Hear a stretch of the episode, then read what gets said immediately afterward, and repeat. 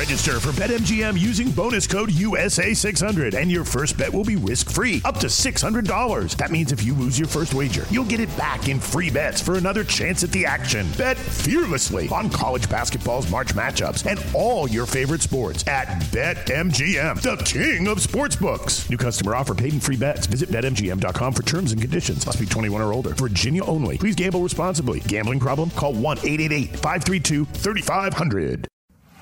Habla español, amigo. Español, amigo. Damas y caballeros, están escuchando Hablemos MMA con Danny Segura.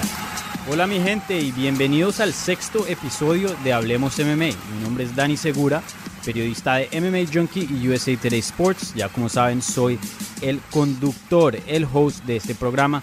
Y bueno, en esta edición del 31 de agosto les tenemos un programa muy muy especial. Vamos a estar viendo y repasando los resultados que vimos este fin de semana para comenzar con UFC en ESPN más 33.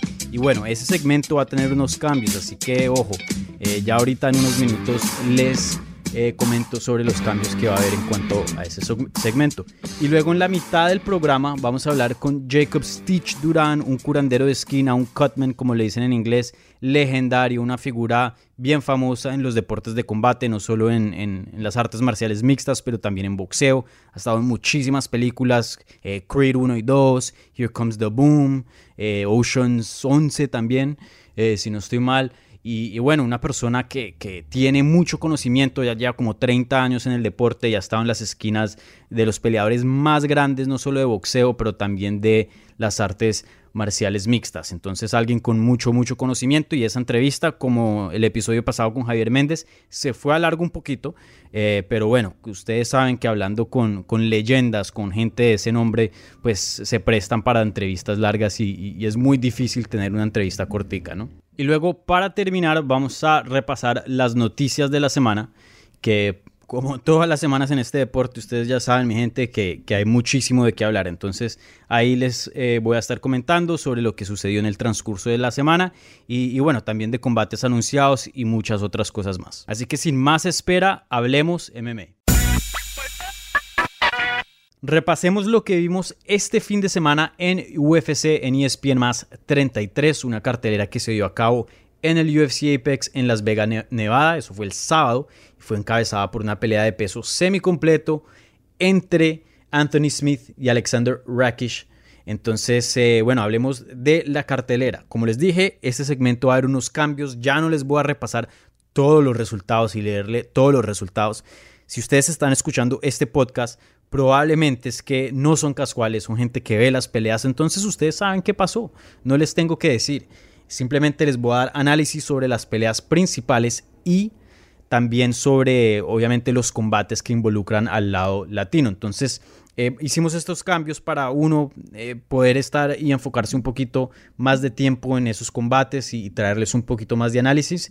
Y también para de pronto hasta en ciertas ocasiones ahorrar un poquito de tiempo y eso ahorrárselo a las entrevistas y bueno, a la gente que, que, está en este programa que ustedes quieren escuchar, peleadores, coaches, expertos, etc. Entonces, eh, esos son los cambios. Pero como, como he dicho anteriormente, este es nuestro podcast, no mi podcast. Entonces, eh, vamos a hacer estos cambios, vamos a, ver cómo va. Si no les gusta, podemos regresar al modo pasado. Si les encanta, entonces también podemos eh, continuar con lo que estamos haciendo. Entonces, simplemente, obviamente, nos pueden dejar comentarios y ahí vamos a estar atentos al feedback de ustedes. Bueno, ahora con eso a un lado, entonces analicemos lo que vimos este fin de semana. Empecemos con la pelea estelar, Alexander Rakic ganándole a Anthony Smith vía decisión unánime, una pelea que las carteleras de los jueces leyeron 30-26, 30-27 y 30-27. Entonces una pelea muy dominante de Rakic. Algunas personas pensaron que fue medio aburrida, a mí me gustó la verdad, eh, pero bueno. Sé que otras personas tienen otros, otros gustos distintos. Para mí me pareció un desempeño muy bueno de Rakic. Comprobó que sí tiene calibre en esa edición, que sí es uno de los top 5 en, esa categoría y, bueno, tuvo, como dije, un muy buen desempeño, no solo en, la lucha y ya estando en el piso, pero también en el striking, tuvo patadas a las piernas muy buenas y le ganó a Anthony Smith en todos los lugares de la pelea. No hubo ni un lugar donde Anthony Smith fue mejor. Entonces, una pelea excelente. Él después en la rueda de prensa con los reporteros, ahí estuvo eh, MMA Junkie presente, dijo que quería pelear por el título pero para mí todavía no ha peleado una pelea de cinco rounds dentro del UFC.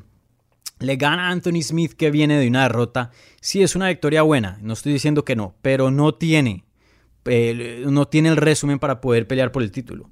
Ya sabemos que Jan Blachowicz y Dominic Reyes van a pelear por el título vacante porque John Jones se subió al peso pesado. Entonces vamos a ver qué pasa en ese, ese, combate. Y para mí, la pelea que va a definir quién es el siguiente contendiente en esa división es una pelea entre Glover Teixeira y el otro brasilero, Thiago Santos. El ganador debe pelear por el título. Para mí eso está bien clarito y no se puede discutir. Entonces, Rakic, qué pena, hermano, sí fue una victoria muy buena, pero te falta, te falta. Eh, le faltan combates, le falta victoria. Sí comprobó que es un, top 5, pero yo creo que le falta una victoria más, de pronto dos. Entonces, Vamos a ver qué le sigue ahí, pero como dije, la línea es larga en esa división, entonces Rakic va a tener que esperar.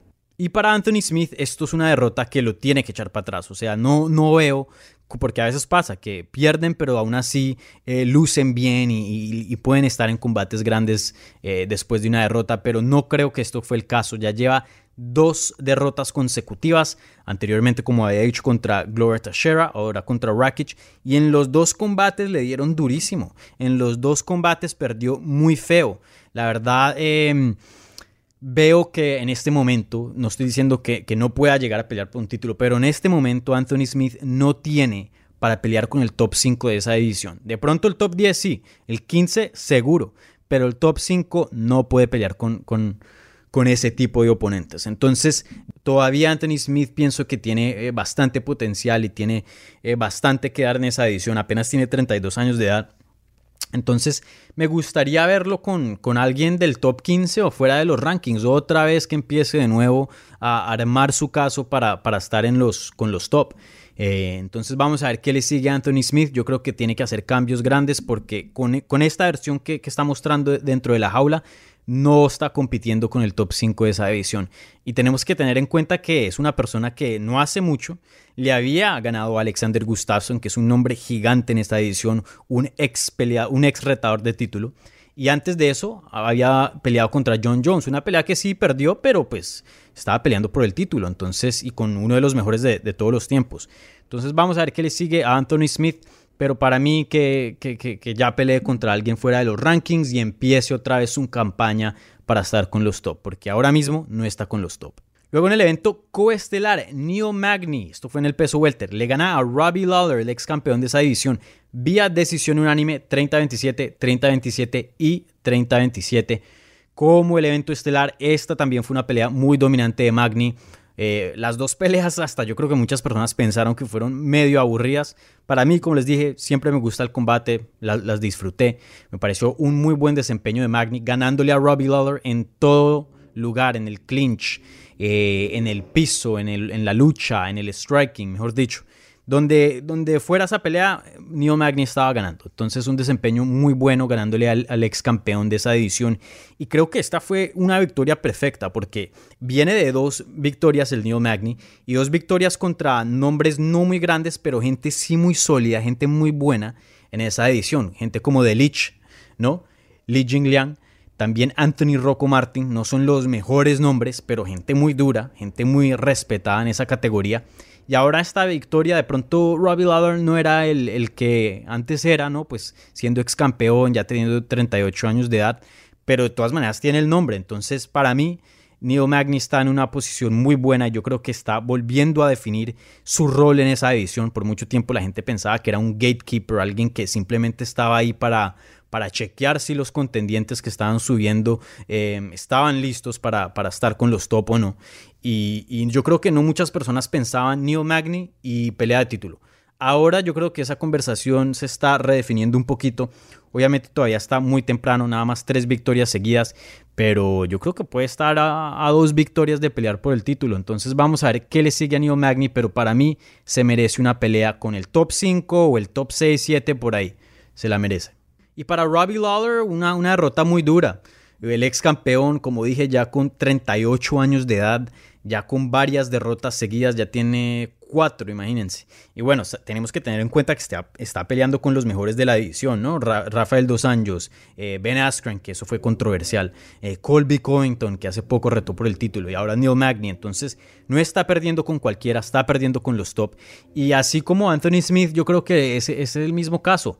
Eh, de pronto es un poquito más diferente porque Anthony Smith no era ex campeón, ¿no? No es ex campeón y Robbie Lawler sí lo es. Para mí, Robbie Lawler lo tienen que poner en la categoría de, de la división de las leyendas. Que leen combates grandes contra gente que está en la, misma, en la misma posición. No creo que vaya a pelear por el título otra vez. No creo que vaya a pelear por el título. Eh, ya está, no, simplemente no lo veo. Entonces pónganlo en buenos combates. Regresen a Nick Díaz o, o no sé, gente, al Carlos Condit, gente que, también tiene mucha experiencia y ya están las mismas. Pero para mí eh, se vio un buen atleta, eh, no lo noquearon, no lo sometieron, no tuvo bastante castigo y, todavía tiene algo que ofrecer al deporte. De pronto no era el peleador que antes era, pero todavía no, no pienso que, que, ha terminado en cuanto a, a, lo que le puede ofrecer a este deporte. Entonces vamos a ver qué le sigue al Robbie Lawler. Bueno, y les hablo de las otras dos peleas bien rapidito que estuvieron en la cartelera principal y peleas muy buenas, peleas que involucran al mercado latino. Y bueno, eh, Alexa Grasso resulta que tuvo un debut excelente en el peso mosca en las 125 libras, ganándole a Ji Young Kim vía decisión unánime 30-27, 30-27 y 30-27. Y Alexa Grasso cumplió lo que prometió yo estuve hablando con ella en el día de medios durante la semana antes de, su pelea y había dicho, me siento excelente, siento que ahora puedo entrenar mucho más, ya no me estoy enfocando tanto en el corte de peso, sino en mejorar como peleadora, ya no estoy teniendo tantas lesiones porque estoy en un peso más saludable, mm, me siento con la habilidad, la agilidad de 115 libras, pero ahora tengo el golpe de 125 libras y eso fue exactamente lo que vimos. Se vio mucho más veloz que Kim. Aún así, estando en una categoría y peleando con peleadoras más pesadas, más grandes, tenía poder. Vimos varias veces que, Kim pues le, dolieron y estuvo afectada por los puños de graso. Entonces, un excelente debut de la mexicana. Ya hubo personas en Twitter ya contestándome, no, pero no stop, no le ganó con a la mejor, no sé qué. Pues señores, señores y señoras, por favor, esta es la primera pelea en 125 libras, apenas 27 años de edad. ¿Qué pueden esperar? ¿Que pelee con la campeona, la número uno inmediato? No. Se empieza con, con alguien como Kim y de ahí coge y, se sube y, los oponentes se empiezan a poner más difíciles. Entonces, eh, para mí, cogerla suave con graso todavía sigue muy joven, tiene mucho potencial. No la tiren con, con, con una contendiente número uno rápidamente. Tómense su tiempo, que es una peleadora que promete bastante y tiene mucho potencial. Y luego para empezar, la cartelera principal en el peso de las 145 libras, en el peso pluma. Ricardo Lamas, que tiene descendencia mexicana y cubana, le ganó a Bill Audio vía decisión unánime y este no fue como el combate que vimos, o como los combates que, que, vimos eh, y estuvimos hablando ahorita. Este combate sí estuvo bien reñido, estuvo bien duro. Eh, Lamas tuvo que pelear bastante y, muy duro para obtener esa victoria. Y tengo que decir, antes de hablar de Lamas, em, felicitar a Bill Algio porque tomó esta pelea por corto aviso, ¿no? Contra un veterano eh, nada más tenía una semana de anticipación y aún así casi sale con la victoria. Entonces, muy buen desempeño de Bill y, felicidades, porque muy, pocos peleadores pueden hacer eso y llevar a, Ricardo Lamas a ese límite. Y para Ricardo Lamas, una excelente victoria. Él dijo que, que, ha estado pensando en retirarse, algo que me sorprende porque yo hace poco lo entrevisté y dijo, no, yo me siento muy bien, yo pienso seguir peleando pero dijo después del combate que, está pensando en retirarse, va a hablar con la familia a ver si va a seguir o no la carrera. Entonces, este de pronto pudo haber sido su último combate. Y si sí fue su último combate, un desempeño muy bueno y una manera excelente para despedirse del deporte porque eh, esa pelea estuvo súper emocionante, ¿no? Eh, tenemos que tener en cuenta que se llevó la pelea de la noche, se llevó un bono de 50 mil dólares para cada peleador. Y, bueno, comprobó que, él todavía tiene mucho que dar a este, este deporte. Entonces, em, sabemos que ya es alguien con 38 años de edad y, y tiene mucha experiencia, ha estado en varias guerras. Entonces, si se decide retirar, bien. Pero si no, para mí que lo pongan también en peleas de leyenda, peleas que le añaden a su legado, porque no creo que esté en condiciones para pelear por un título por ahora, ¿no? Sigue siendo un buen peleador, pero eh, pienso que sí, simplemente lo pongan en, peleas buenas. La de Ryan Hall me parece excelente, una pelea interesante. Los dos tienen muy buen jiu-jitsu. Esa pelea se iba a dar, era para esta cartelera, pero Ryan Hall tuvo que salirse del combate. Entonces, Mm, me gustaría que volvieran a visitar esa pelea, sería buena. Eh, si no, por ahí hay otras leyendas en esa edición que serían interesantes. Bueno, y con eso concluyen los resultados que vimos este fin de semana con UFC en ESPN más 33. Si quieren los resultados en full de las preliminares, pueden visitar a mmajunkie.com y ahí le tenemos toda la información en inglés, pero eh, bueno, ustedes muchos eh, saben inglés, entonces ahí está toda la información presente. Ahora vamos a la entrevista de la semana. Estoy hablando con Stitch Duran, eh, como dije, un cutman, un curandero de esquina legendario, una persona muy famosa en los deportes de combate y, hubo muchísimo, muchísimo de qué hablar. Tuvo eh, palabras muy lindas para los latinos y, habló de su vida ¿no? y, de muchas otras cosas muy interesantes. La verdad, me inspiraron mucho y una conversación muy chévere. Una persona con con mucho conocimiento, entonces la verdad que disfruté muchísimo esta entrevista y espero que ustedes también. Entonces eh, aquí les va la entrevista de la semana. Hablemos MMA con Danny Segura. Bueno, ahora se une al programa uno de los cutmen más famosos de los deportes de combate. Para mí el cutman más cool de todos los deportes de combate, alguien que tiene muchísima experiencia, muchísimo conocimiento del boxeo y de MMA y ha estado haciendo esto por muchos, muchos años. Así que démosle la bienvenida al gran Stitch Duran. Stitch, bienvenido al programa. ¿Cómo estás? muchas gracias, sabes, a platicar de deporte, a cómo va todo. Todo va muy bien y, estoy encantado de que estés en el programa. Yo creo que para los fans nuevos, porque este, eh, este es un podcast de, MMA, de pronto no te conocen muchísimo, pero pues los fans old school, los fans que, que, que han estado viendo el deporte por mucho tiempo, obviamente saben que eres una leyenda y, te conocen muy bien. Eh, entonces, primero que todo, te quería eh, preguntar si nos puedes contar un poquito de lo que haces y, de tu background para la gente que de pronto eh, no te conoce. Sí, sí, pues no, pues gracias a Dios, este, soy un cutman y lo que hacemos nosotros cuando llega un peleador a la camarina, eh, mi primer trabajo a ponerle la venda, si la venda en, en teoría es para que no se quede la mano, pero en el combate, si el peleador comienza a, hinchar o se corta, por mi trabajo a entrar y a cuidarlo y darle la oportunidad a continuar y a ganar la pelea. So, gracias a Dios, con la experiencia y el tanto tiempo que tengo yo en este deporte, he trabajado yo con muchos, muchos de los grandes peleadores por todo el mundo y me da mucho gusto y, y como dices tú, los latinos con MMA, fíjate, cuando yo comencé con el UFC, uh, ya tengo 16, pues cuando comenzaron, los únicos latinos era yo, Tito Ortiz y Rico Rodríguez. Ah, y nada, hasta los fanáticos, no había nadie de, latinos en las peleas, pero ya se puso muy, muy favorito por todos los fanáticos, por todo el mundo. Este, para mí me da mucho gusto uh, platicar con ustedes. Sí, no, yo encantado. Eh, sí, recuerdo mucho antes de que yo me volviera un journalist, un periodista, eh, siempre eh, Stitch Duran te veía en, las esquinas, ¿no? Tú eres un, curador de esquina, un cutman. Entonces siempre has estado representando a los latinos desde el comienzo del, UFC, desde, desde lo primero. Entonces, un honor tenerte aquí en el programa. ¿Ya, ya cuántos años llevas de, de Cutman? pues bastante, sabes que te, te, te explico cómo comenzó mi carrera. Este, pero yo me creí en el centro valle de California, en el mero centro de California. Este, que es la capital de agricultura. Eh, pero yo de campesino, yo por toda mi vida hasta que tenía 18 trabajé en los files este, de, de puro pues campesino, ¿eh? Pero siempre quería jugar béisbol ah, y quería ser profesional en béisbol. Roberto Clemente era eh, uno que, que miré de, de que era, quería ser como él, pero nunca tuve la oportunidad porque cuando salí del, del high school entré al colegio sin sin carro, sin dinero, a jugar béisbol.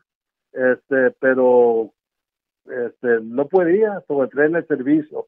1972 y en 74 me mandaron a Tailandia. Y yo de chamaco ni sabía que era Tailandia, pero siempre dije que si iba yo al oriental quería estudiar las artes eh, marciales.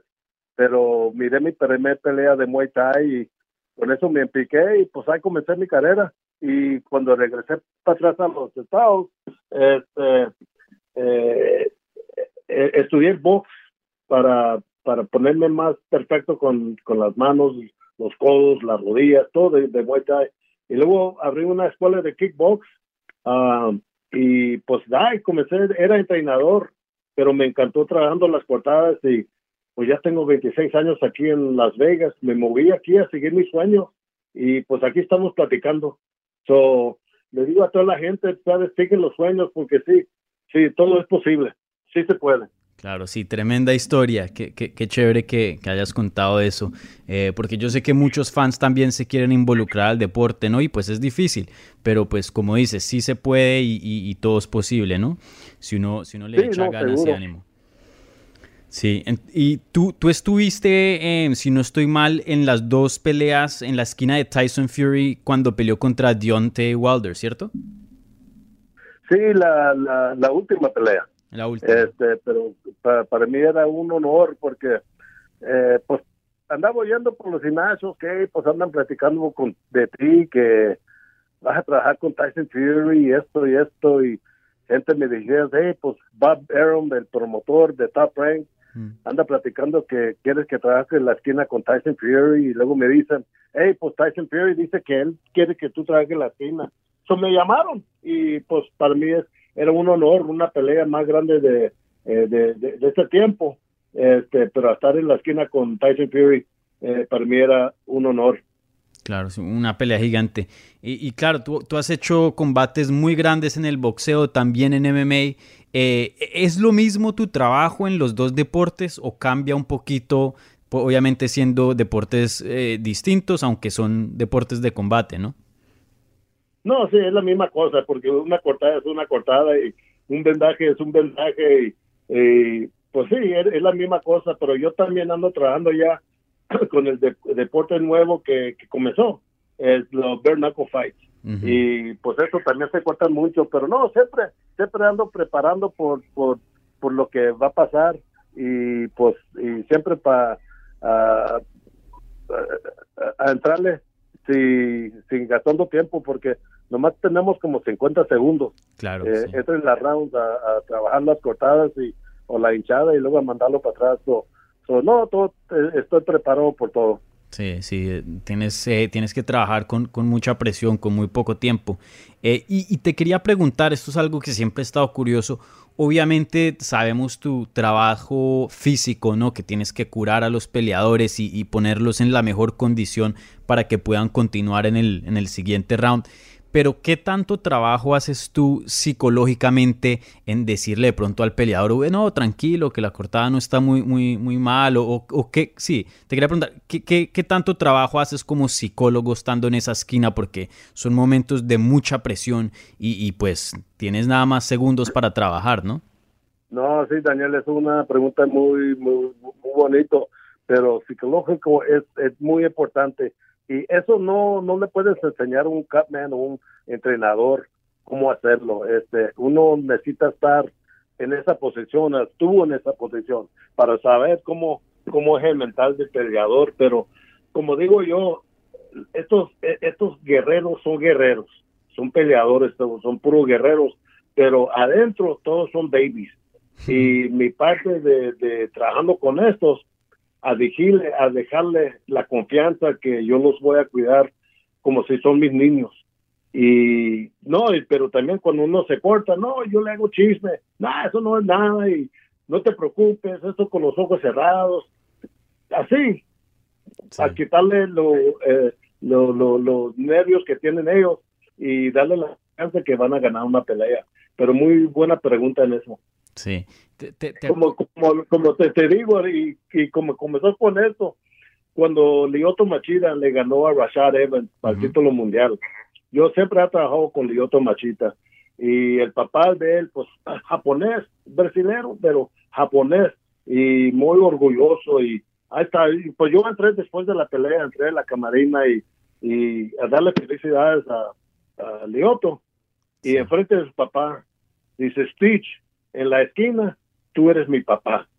Y, y a recibir un, un, un, un, comento así me dio mucho gusto pero así soy yo soy yo soy el papá de estos chamacos sí sí wow qué historia tan chévere y, te quería preguntar, bueno, que ya nos con, esta historia nos contaste algo, una anécdota chévere, pero te quería em, preguntar eh, sí, si tienes alguna historia o algo curioso, algún momento que te recuerdas eh, mucho mientras estabas trabajando, algo, algo eh, de pronto un momento lindo que pasó mientras estabas eh, entre rounds ayudándole a un peleador. ¿Tienes algún, alguna historia que, que nos puedas compartir, aparte de la de... Sí, Ah, pues tengo bastantes, hermano. Por eso digo, y yo, yo, y, me, da mucho gusto a, decir que yo tengo más historias que nadie en, en los deportes de box y MMA. Pero te explico en MMA lo que pasó. Este, eh, espérate, te interrumpo, qué pena. Eh, te la pongo más, más, más específica, con un peleador latino, para que, a ver si, si, si la gente de pronto se identifica un poquito más. Ah, por latinos, a ver, deja preguntar, a ver, deja pensar. Sabes que yo no trabajo con muchos latinos, dijiste la, la verdad en box. Yo trabajo con muchos rusos, europeos, eh, eh, pero Vanderlei Silva es brasilero. Eh, este, y, y, en esta te le explico la historia. Este, él peleó Chuck Liddell, una pelea para mí, uno de los de los top three. Sí. Pero eh, una semana antes este, estaba yo con Vanderlei Silva y, y los brasileños cuando peleábamos en Japón me dieron el nombre de Santana. So, ah, sí. Eh, ahí estábamos, sí, de Carlos Santana, eh. Este, pero le, le dije a, a Vanderlei, éramos amigos, ¿sabes qué? Cuando peleas tú es mi cumpleaños, te quiero dar suerte y, y buena karma y todo. Pero yo en la pelea andaba trabajando en la otra esquina con Chuck Liddell, Leon Tabs estaba con Vanderlei Silva y una guerra, Daniel, una guerra que a este momento te, te escuchan los, los puños. Y pues sí, pues Chuck Liddell se cortó y después de la pelea pues lo atendí y luego fui a la otra esquina y Leon Tabs anda, anda trabajando con con el hielo, porque Vanderlei estaba todo hinchado y todo, y le pregunté, pues dándole cómo estás. No, no, estoy, estoy bien, estoy bien. Este, luego enfrente, en ese tiempo, me dice, eh, después de un combate más duro que de, de, de toda su vida, pero ahí estuvo el tiempo, me dice, Steve, feliz cumpleaños. En el centro de ring me dice eso, me dio calambra, mira, este, pero no, así también, bastantes, bastantes chamacos me dan un beso y que sabes que te quiero mucho y pero no, tengo bastantes historias así, pero latinos no tanto, no tanto porque no tengo la oportunidad de trabajar con tanto. Sí, sí, no, no hay así muchísimo latino en el deporte. Ya está empezando a entrar un poco, pero, pero antes sí, cuando, cuando hace muchos años atrás no, no había tanto latino. Y, bueno, qué, qué, linda esa, esa historia que, que, me cuentas y me da risa que te llamen Carlos Santana, porque eso te iba a decir, tú me das un, vibe de, de Carlos Santana. No, eso, eso o Edward James Olmos. Sí, sí, sí. También, yo me miro más como Edward James Olmos que Santana. Mm. Sí, mi papá es un fan gigante de Santana y, una vez, em, pues estando en Colombia nunca tuvimos oportunidad de, ver a Santana, pero cuando apenas nos mudamos a Estados Unidos, hubo un concierto que hicieron en el Hard Rock ahí en el sur de la Florida y mi papá de una compró tiquetes y, fuimos y fue una experiencia muy linda. A mí me gusta mucho Carlos Santana. Sí, no, también pues yo, mi, mi primer mi hija, que, que nació le di el nombre Carla en parte de Carlos Santana. Sí, qué chévere. Y, bueno, te quería preguntar de esto, tú ya lo mencionaste un poquito en una, en, una pregunta hace, hace unos minutos. Ahora estás trabajando con BKFC, lo que es Bare Knuckle FC, eh, lo que es eh, boxeo a puño limpio y, los, eh, los, fans de MMA conocen mucho a BKFC porque muchos peleadores del UFC se han ido a, BKFC recientemente, Paige Van Sant y, y, bueno, hay muchos, Héctor Lombard, Thiago Alves, Artem Lobov, muchísimos. Y, bueno, ese deporte ha recibido mucha crítica eh, precisamente por las cortadas. Es un deporte que, la gente dice, no, pero con, puño limpio, con los nocos, con los nudillos, simplemente hay, hay muchas cortadas y, pues eh, eso no es bueno. Eh, ¿tú, qué piensas de eso? Que, tú eres Cotman y obviamente sabes muchísimo de eso y estás trabajando en, en ese deporte. No, ese deporte me, me encanta mucho y sí, seguro que muchos de los peleadores eran de, de trabajar yo con, con ellos antes en el MMA, pero también boxeadores. Este, pero, y como le digo, sí, las cortadas van a pasar, este, porque no tienen guantes o, o, eh, puro mano a mano, ¿eh? pero las cortadas no son tan peligrosas como las cortadas de MMA. Este, son, como dice, superficial, son, este, pero tienen una regla que me encanta mucho, que digo yo que MMA necesita usarlo, pero porque estos se cortan, sangre sí, y uno ya que sabe de las cortadas, no se asusta con la sangre, este, pero eh, en este la, la regla nueva, si el referee mira que hay mucha cortada o algo así, él puede parar la pelea y traen el peleador a, mí con el doctor y yo tengo 30 segundos a trabajar con él, a ver si, o ella, o a ver si podemos controlar las cortadas, porque eh, si miran mal, pero en peligroso no hacen, eh, they don't do damage. Este, pero en este 30 segundos, este, el doctor dice que si puede continuar o no, y eh, me, me encanta esa regla. Pero no, este deporte anda creciendo muy grande y, y gran oportunidad por uh, peleadores como Héctor Lombard y estos a seguir su carrera. Sí, sí, y, está pagando mucho, que es, que es bueno. Eso sabemos que los peleadores están pudiendo hacer mucho, mucho dinero, entonces eso siempre es, es bueno para, para ellos. Y y, sí, y en el MMA eh, no existe esa regla, ¿no? Si, si la cortada está muy fea, simplemente el doctor ve y, para la pelea. No dan oportunidad a alguien como tú, a un cutman, que, que vaya e intente eh, hacerla mejor y, curarla un poquito, ¿cierto? Sí, sí, seguro, porque ya que uno ya sabe las cortadas, y como yo trabajo con muchos doctores aquí en Las Vegas que, que trabajan trauma, son de la, de, la emergencia. So, ellos no están, no, no se asustan con sangre y me han enseñado mucho, pero no, que, que las cortadas que no te asusten, pero las cosas que una, uno mira cuando paran la pelea, Daniel, este, si la cortada, si la sangre anda entrando en los ojos y no puede mirar. Claro. Ok, so el ojo está cerrado completo, no puede mirar.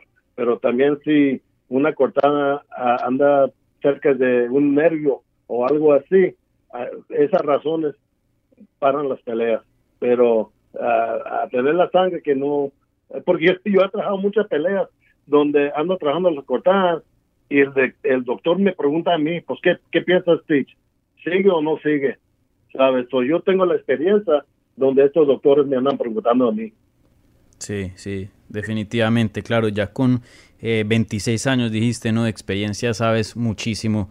Eh, y, bueno, te quería preguntar también esto, la mayoría de MMA fans te conocen obviamente por el trabajo que hiciste en el UFC y, luego pues sabemos que eh, te fuiste del UFC después de que hubo unos cambios con Reebok.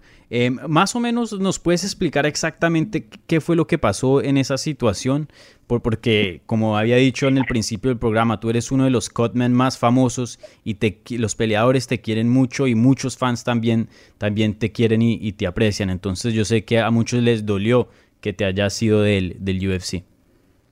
Sí, seguro que sí. Este, pero de experiencia, tengo 26 años aquí en Las Vegas, pero tenía una, yo una escuela de kickbox So, yo tengo más que 30 años de experiencia. Este, pero lo que pasó con el UFC, yo conocía a Dana White antes, antes del UFC. Él, él era, dice que era entrenador de box, pero él trabajaba las manoplas a, los clientes de, los casinos y eso, pero no demás, él me, invitó a trabajar las peleas. Este, yo andaba trabajando eh, K1, kickbox, en el Balayo aquí, y él estuvo ahí dice, hey, dame tu tarjeta y me llamó el próximo día que compraron el UFC y, quería eh, saber que si quería yo traer las cortadas. En ese tiempo nomás era un el veterano Leon Tabs. este, no, para mí era un gran, oportunidad.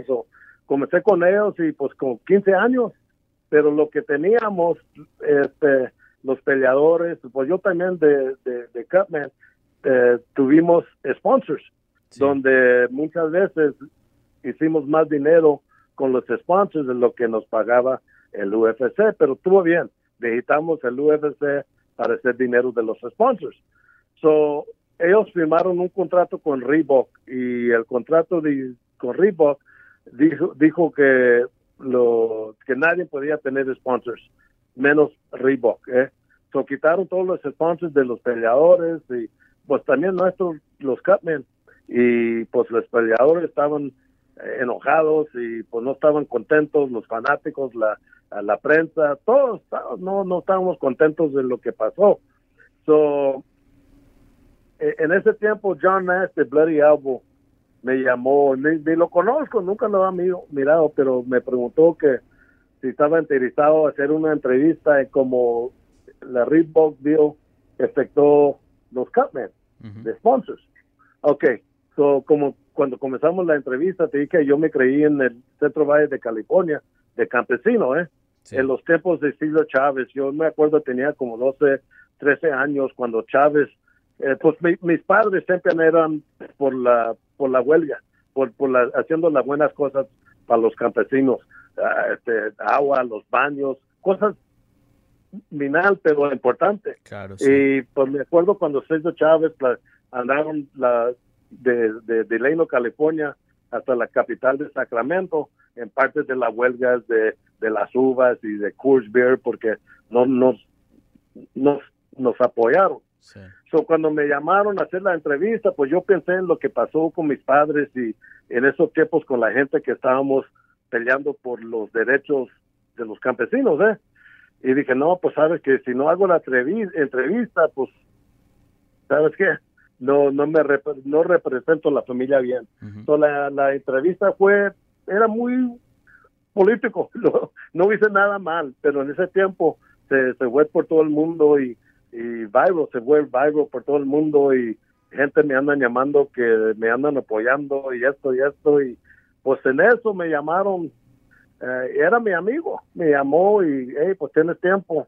Pues yo sabía, porque no, ando, ando agarrando toda, toda esta atención por todo el mundo. Y fíjate, hice como 57 entrevistas, tenía cámaras, tenía uh, cámaras viniendo a la casa y todo. Y so, me llamó mi amigo y pues la voz estaba, se andaba quebrando porque yo es que se sentí, sintió mal y nomás me dijo, ¿sabes qué? Por la entrevista que, entrevista que hice de Reebok, hiciste de Reebok, eh, la UFC no te van a no te van a usar ya nada más. Mm. Eh, pum, pues como una cachetada en la cara, eh, pero yo sabía que me puse, me puse en esa posición, pero siendo latino necesitaba pelear por mis derechos. Claro. So, andaba recibiendo uh, bastante, bastante mensajes y eh, la primer text que leí, le contesté al chamaco, y se llamaba David Astrada, fíjate, ni lo conozco, pero le dije, ¿sabes qué? Tú eres el primer que, que, quiero que saber que tú eres el primer, el primero que vas a saber que el UFC me dejó ir por platicando, haciendo una entrevista. Y eso también se fue viral. Y pues con eso gané, oh, por todo el mundo, promotores, por todo el mundo me llamaron y esto y esto y pues con eso, pero me comencé la regulación yo de, MMA este, haciendo, platicando por lo que lo, que nos quitaron. Claro, sí. Claro, porque lo de Reebok, em, eh, ya los peleadores estaban haciendo menos dinero, pero por lo menos estaban haciendo algo de dinero con Reebok. A los Cutmen, a los curadores de esquina, no les dieron nada, ¿cierto?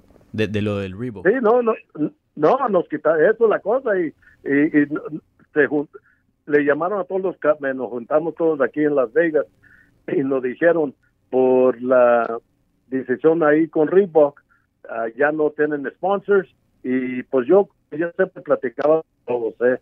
Le dije, ok, pues nos puedes pagar, pagar más. No, no, pues no tenemos nada. Pues en ese tiempo, Danny, dije, no, pues ya no me puedo quedar con eso porque yo necesitaba el UFC hacer el dinero que hice con los sponsors porque no podía trabajar a seguir con ellos en lo que nos pagaban. No nos pagaban mucho, eh, pero necesitábamos porque estábamos en tele todo el tiempo. Este, y cuando hice la película de Creed, este, fui yo al, al, al premiere en Los Ángeles y miramos la película y luego después de la película tuvimos un, una fiesta y Wesley Snipes ni lo conocía. él, él, él, me vino y, me, me, dio su mano y, y la única cosa que dijo, ¿sabes qué? El UFC no te trató bien. Y dice, ah, pues mira, está Hollywood saben, todo el mundo sabe, pero dice lo que lo que necesitaba hacer y, y como el, el, señor de Reebok también me llamó y que sabes que la culpa no es de nosotros y, no tú eres buen chamaco, eso. pero aquí estamos, gracias a Dios.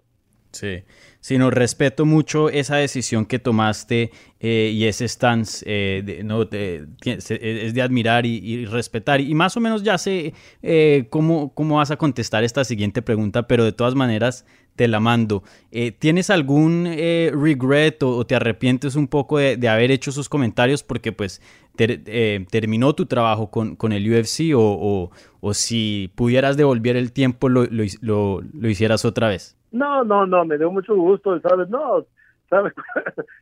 buena pregunta, porque cuando pasó, pues ahí ando pensando, ah, pues qué voy a hacer, qué voy a hacer y qué esto, esto, pero con tanto apoyo que tuve, llamadas con promotores por todo el mundo y gente y esto y esto, este, me dio la energía que sabía, que sabía yo que hice, lo que hice lo hice por la, por las bien razones. Entonces, no, no, no, estoy contento y gente me pregunta, hey, pues, ¿has, has, mirado a Dana? No, pues no, pues, si lo miras, ¿qué le vas a seguir? Pues no, pues se miro a Dana, le digo, muchas, le doy la mano. Pero sabes qué, gracias por dejándome ir porque todo me anda pasando mucho más mejor que antes. Sí, definitivamente has tenido una carrera muy exitosa. Como dijimos hace unos minutos, estuviste en la esquina de de, Tyson Fury y has hecho excelente trabajo, pues como acabaste de mencionar, estuviste en una película, Creed, que fue grandísima, entonces eh, definitivamente has tenido una carrera muy exitosa. Y, bueno, y, ahora, em, ¿qué, te sigue? ¿Cuáles son las próximas peleas en las que vas a, vas a trabajar? Este, pues ahorita, gracias a Dios, este, ando trabajando con Top Rank. este, pero no de, de, la película de Creed. ¿Sabes qué? De, ir para atrás. Ha hecho yo seis, siete películas. La primera era con Antonio Banderas y, y Woody Harrelson.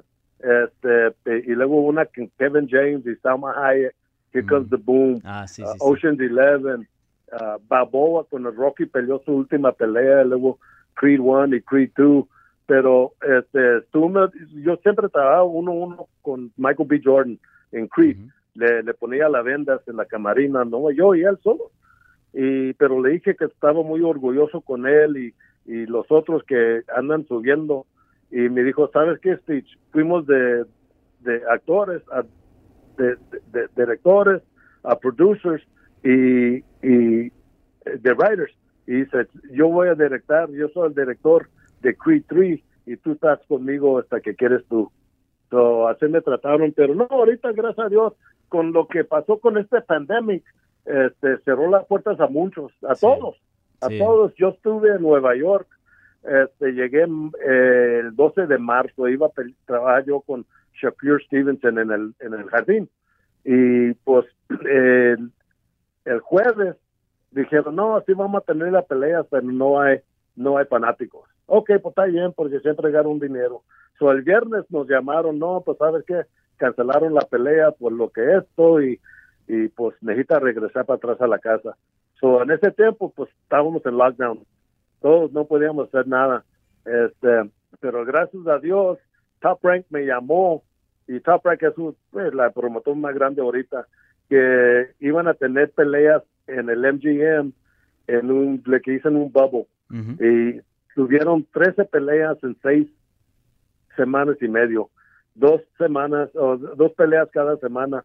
So yo era el cutman por por la promoción porque eh, porque por por el COVID nomás invitaron un peleador y dos entrenadores. Normal el 5 6 7 so lo me pagaron a mí y otro cutman, Mike Bazo, a hacer la, los cutmen para la, para la esquina. So, Tuve ese trabajo y luego ya comenzamos la, la segunda uh, uh, la semana pasada. So, pero es, los, las peleas pelea ya no más son cada sábado uh, en ESPN. So, como en la noche hoy, yo entro al, al, al hotel, este, me dan un examen de COVID, me quedo en mi cuarto hasta la mañana, hasta mañana, eh, el viernes de la mañana, voy al pesaje y luego trabajo la pelea el sábado y luego regreso a la casa. So, tengo 10 diez semanas en, trabajando esto. Este, gracias a Dios tengo trabajo y, y no muchos pueden decir eso. So, estoy muy orgulloso. Claro, sí, no, definitivamente unos tiempos muy duros para todo el país, para todo el mundo. Entonces, eh, sí. muy afortunados nosotros, tú y yo, que, que todavía tenemos trabajo y, y, bueno, esperar a que todo mejore para, para, todas las personas del país y todas las personas del mundo. Bueno, Stitch, muchas gracias por la entrevista, encantado de tenerte en el programa, espero que regreses pronto y hagamos otra entrevista en el futuro. Eh, como dije, eh, siempre me has parecido uno de los cutmen más cools, hasta con tus relojes, con tus watches todo, todo, todo lo que haces en, tu trabajo siempre me ha parecido súper cool. Así que encantado de tenerte en el programa y, muchísimas gracias. Y, por último, te quería preguntar, ¿le quieres decir algo a, los seguidores y a la gente que a, la gente latina que está escuchando este programa? ¿Les quieres decir algún mensaje? Sí, pues sí, seguro que sí. Sabes que, como dije cuando comenzamos, cuando comencé yo en el MMA, los únicos latinos que, que sabían que estamos en el deporte, era yo, Tito Ortiz y Rico Rodríguez. Y ya, pues los fanáticos de, latinos se, han puesto muy, pues hay muchos gran peleadores y todo, pero eh, para la raza, este, les digo que sigue su sueño, porque sí, todo es posible. Y como yo no, gente dice, ah, pues tú eres un legend y esto y esto, pero yo soy normal. Yo soy un chamaco que me creí de puro campesino, que siempre tenía sueño y en, en, en, en, la última, pues le digo a los a, a, todos, y tú también, Dani, porque ya estuvimos en este lugar, a crecer, a, to cross that line, a cruzar esa línea, sí. Eh, eh, es, es, más difícil cosa hacer. Yo estuve muy, tenía miedo, pero si uno no crece, crece esa línea, nunca vas a ver lo que pasa en el, en el, en el otro lado. So, no le tenga miedo, este, somos latinos, tenemos una sangre muy fuerte, este, síguele por las estrellas porque sí, todo es posible. Vale, muchísimas gracias Stitch, como dije, un placer, un honor tenerte en el programa. Eh, ahí te voy a estar viendo en ESPN y como dije, muchísimas gracias por la entrevista. Ándale, a usted, muchas gracias a usted.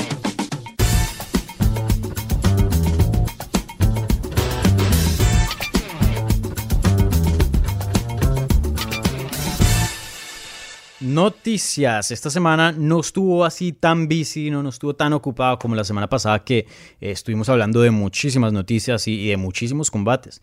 Esta estuvo un poquito más ligera, pero de todas maneras hubo, hubo bastante de qué hablar, como siempre en este deporte. Eh, nunca hay una semana aburrida. Entonces, empecemos con las noticias de la semana. Empecemos con Dana White. Eh, esta noticia no tiene así muchísima información, pero se las digo porque me pareció interesante. Resulta que en la rueda de prensa, después de el Dana White Tuesday Night Contender Series, que es el, bueno, el Contender Series que, pasa los martes, y ahí le dan contratos a ciertos peleadores que tienen buenos desempeños en esa cartelera, Dana White estuvo hablando con la prensa y dijo que todavía dio un, update de John Jones, ¿no? Y, de su subida al peso completo. Y dijo que todavía no hay fecha, todavía no hay fecha para el debut en el peso completo para Jones. Y dijo que puede ser una pelea de título. Entonces va a ser muy interesante. Ojalá que no se salten al Engano porque el Engano se merece una pelea de título ya. Se, se la merece desde hace dos peleas atrás. Bueno, tampoco, una pelea atrás. Pero, pero sí, para mí el orden, Ingano que pelee contra Miocic y después ahí sí que John Jones eh, pelee por el título, así sea contra Miocic o, o Ingano. Entonces, muy interesante y también quiero añadir a esa nota que John Jones ha dicho que quiere hacer la subida bien. No va a subir simplemente a, subir así como nada, no. Va a alzar pesas, se va a ajustar a ese peso, eh, se va a poner más fuerte para poder competir con ya oponentes más grandes. Entonces, como sabemos, eso obviamente toma mucho tiempo. Entonces, vamos a ver cuándo hace su debut. Para mí, él termina peleando en el peso pesado en, eh, en el próximo año. No creo que este año pelee en esa categoría. Luego esta noticia sí fue un poquito triste. Resulta que Jason Miller, el ex peleador de UFC, ex peleador de Strikeforce, de WEC también, y por mucho tiempo un peleador que fue uno de los mejores en las 185 libras, resulta que fue arrestado en California eh, por cargos de robo, ¿no? Y, bueno, ahora mismo está en la cárcel y el 2 de septiembre es su juzgado. Entonces vamos a ver qué pasa ahí con Jason Miller, pero sabemos que ha tenido antecedentes con la ley. Entonces, eh, bueno, entonces espero que pueda mejorar su vida y, arreglar y, y, enfocarse en lo, que, en lo que sí vale la pena, ¿no? Entonces vamos a ver qué pasa ahí con, con Jason Miller. Pero bueno, como dije, una noticia muy triste porque es alguien que ha tenido bastantes antecedentes con la ley. Luego está otra noticia, todavía no hay nada así concreto, pero resulta que los veteranos Anderson Silva y Diego Sánchez, uno Silva hablando con ESPN y Diego Sánchez hablando con Mike Swick, que tiene un podcast, un ex peleador del UFC, eh, los dos dijeron que de pronto sus próximos combates van a ser sus, sus, últimas peleas. Entonces vamos a ver qué le sigue. Anderson Silva tiene dos peleas eh, que le faltan en su contrato con UFC. Dijo que esta probablemente es la última. Él sí se ve más cerca a su retiro. Diego Sánchez eh, a cambio dijo que quiere terminar su contrato con UFC y él tiene cuatro peleas. Entonces él piensa competir cuatro peleas más y retirarse. Pero con la pandemia, con todo lo que está pasando en el mundo eh, y pues ya teniendo una edad creo que ya tiene 38 años de edad, si no estoy mal. Pues él dijo que cualquier pelea puede ser su última pelea. Entonces, de pronto, que, y él pelea ahora contra Jake Matthews, eh, de pronto es, su último combate, no se sabe. Vamos a ver. Pelea en, el próximo pay-per-view, 253. Entonces, vamos a ver. Pero ya se acaba la carrera, ya está cerca de acabarse la carrera de dos veteranos y dos grandes nombres del deporte. Esta también fue interesante y ya ahorita les cuento porque fue interesante. Resulta que Ray Borg, el ex retador de título en las 125 libras, ex peleador del UFC, dijo que se eh, anunció su retiro a los 27 años. Dijo que ya nunca pensé que me iba a retirar a esta edad, pero pues es tiempo y, ya me voy a retirar. Sabemos que él ha tenido muchos problemas dentro del UFC en cuanto eh, poder llegar a ciertos combates, ¿no? Se ha, tenido que salir de muchos combates por mm, complicaciones de peso, también por lesiones, por situaciones muy complicadas con la salud de su hijo y también situaciones muy raras como cuando Conor McGregor atacó el bus y pues con, con el incidente que hubo le cayó vidrio al ojo y no pudo continuar porque tuvo lesiones al ojo, eh, no, no pudo llegar a esa pelea, entonces eh, dijo que se retiró, pero después borró todos los posts del retiro. Entonces al fin no se sabe. Yo fui, intenté hablar con Borg, le dije que si quería hacer una entrevista, pero em, no, no quiso comentar nada, pero eh, aparentemente se retiró, pero luego rotó. Entonces no, no, se sabe muy bien qué está pasando ahí con Ray Borg y también sabemos que hace poco lo dejaron ir del UFC, ahora mismo no está con el UFC. Eh, obviamente, como había dicho, tuvo muchos problemas eh, al llegar a combates, entonces el UFC yo creo que se cansó de eso y lo dejó ir. Luego para terminar con las noticias y ahora hablamos de los combates anunciados, esta sí fue interesante porque aquí en Hablemos MMA más o menos se desarrolló esta noticia y de hecho mucha gente estuvo hablando de esto, hasta había a Cheo Sonnen hablando de, lo que hablamos con Javier Méndez en el episodio pasado, Cheo Sonnen hizo un, video en, su canal de YouTube y bueno muchas personas estaban hablando de lo que Javier Méndez nos comentó. Y resulta que GSP hablando con BT Sport estaba hablando de su carrera y también pues hablando de la probabilidad de, de pronto tener una pelea contra Habib Nurmagomedov, el campeón actual de las 155 libras. GSP dijo, y cito, que la probabilidad de que él regrese y pelee contra Habib es increíblemente baja. Entonces él ya está diciendo que eh, se requieren tres personas para hacer un combate, dos oponentes y una organización, más o menos poniéndole el peso al UFC que, miren, yo estoy aquí dispuesto, no he dicho que, que estoy 100% retirado, pero simplemente, pues, eh, ellos no, no sé si, si quieran que yo regrese, porque él dijo, me les fui con el cinturón de 170 libras, luego me les fui con el cinturón de 185 libras. No creo que quieran que me vaya con el de 155. Y sabemos que, eh, y esto es, bueno, esto dice Dana White, no sabemos exactamente cómo fue el contrato, pero él había dicho cuando regresó contra Michael Bisping, que eso fue un regreso después de no haber peleado por cuatro años, que él iba, si ganaba, tenía que defender su título contra Robert Whittaker. Eso fue lo que dice Dana White. Y no cumplió y se retiró. Entonces, Dana White desde ese entonces no ha querido eh, como que darle un combate a, George St. Pierre teniendo miedo que de pronto haga algo similar, ¿no? Gane un título y luego se vaya y no, haya campeón. Entonces, eh, vamos a ver qué pasa ahí, pero mm, para mí él dice que la probabilidad es muy baja que pase esa pelea, pero yo creo que sí hay algo ahí. Eh, Javier Méndez mismo nos dijo, Javib quiere esa pelea y UFC, de, o sea, probablemente no, no, no es la situación ideal en darles... Eh, darle una, un combate de, de título a George St. Pierre, pero, pero sabemos que es un combate muy grande. George St. Pierre, así este retirado, sigue siendo una de las estrellas más grandes de este deporte, entonces sabemos que es una super pelea, entonces el UFC está interesado en cualquier super pelea. Entonces vamos a ver, para mí hay chance de que de pronto sí se haga. Después de escuchar a Javier Méndez, esa conversación que tuvimos en el episodio pasado, hay algo ahí, hay algo ahí. Bueno, ahora hablemos de los combates anunciados. Resulta que Andre Philly va a pelear contra Bryce Mitchell en una pelea de 145 libras el 31 de octubre, eso es en Halloween, una pelea muy buena, una pelea de, dos peleadores que son extremadamente divertidos de ver, dos peleadores que ponen peleas muy emocionantes, entonces esa pelea va a estar muy buena. Luego en las 155 libras, el ex contendiente de peso pluma, Genato Moicano, va a pelear contra Magomed Mustafaev. Esto va a ser el 17 de octubre. Como dije, una pelea de 155 libras. Eh, Genato Moicano sigue su carrera en, el peso liviano, ¿no? se subió una categoría y, le ha estado yendo muy bien. Entonces, eh, vamos a ver cómo le va contra Magomed. Luego, para el 19 de septiembre, Miguel Baeza, un prospecto invicto de 28 años, va a pelear contra Mickey Goss en el peso welter, ¿no? Tenemos que tener en cuenta que Baeza viene de una victoria muy buena contra el veterano Matt Brown y es alguien que, que toca echarle ojo. Ese Miguel Baeza puede, puede ir para grandes cosas en esta división. Definitivamente tiene bastante potencial. Entonces vamos a ver cómo le va contra Mickey Go, que pues es alguien con, con, un nombre bastante grande en la promoción. Entonces un excelente combate para Miguel Baeza. Y por último, esta pelea no es oficial, pero está en planes. Resulta que la ex retadora de título en las 115 libras, Jessica Andrade, va a pelear contra Kaylin Shukegen, otra ex retadora de título, pero en las 125 libras. Entonces, sí, resulta que Andrade va a subir al, peso mosca. Ella viene de una derrota, una, pelea muy buena contra la ex campeona Rose Namajunas en las 115 libras.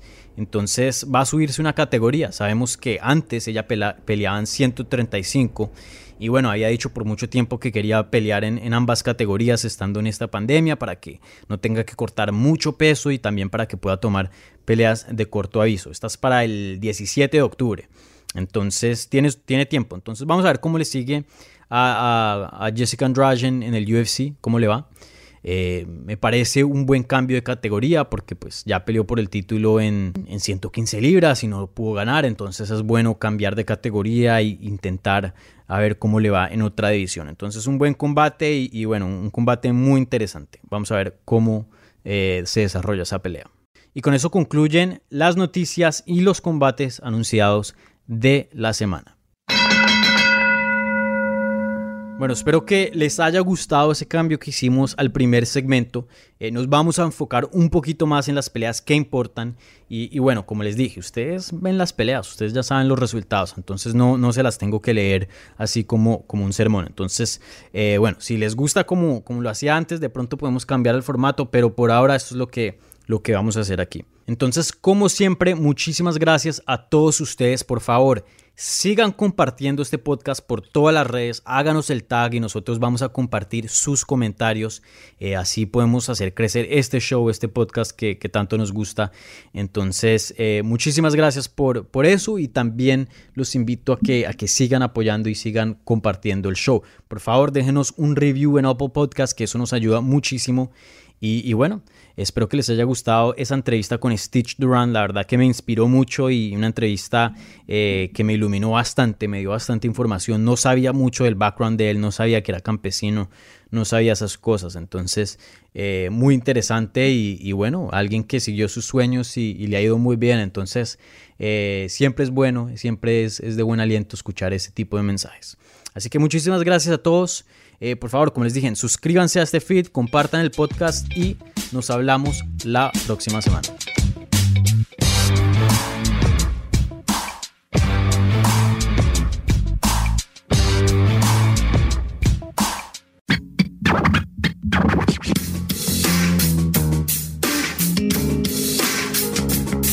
Gracias por escuchar Hablemos MMA. Si les gustó el show, los invitamos a que se suscriban en su plataforma favorita de podcast para recibir episodios semanales. También déjanos tu review o cualquier comentario. Pueden seguir Hablemos MMA en Twitter, Instagram y Facebook en arroba Hablemos y me pueden seguir a mí en arroba Dani Segura TV. Hablamos la próxima semana.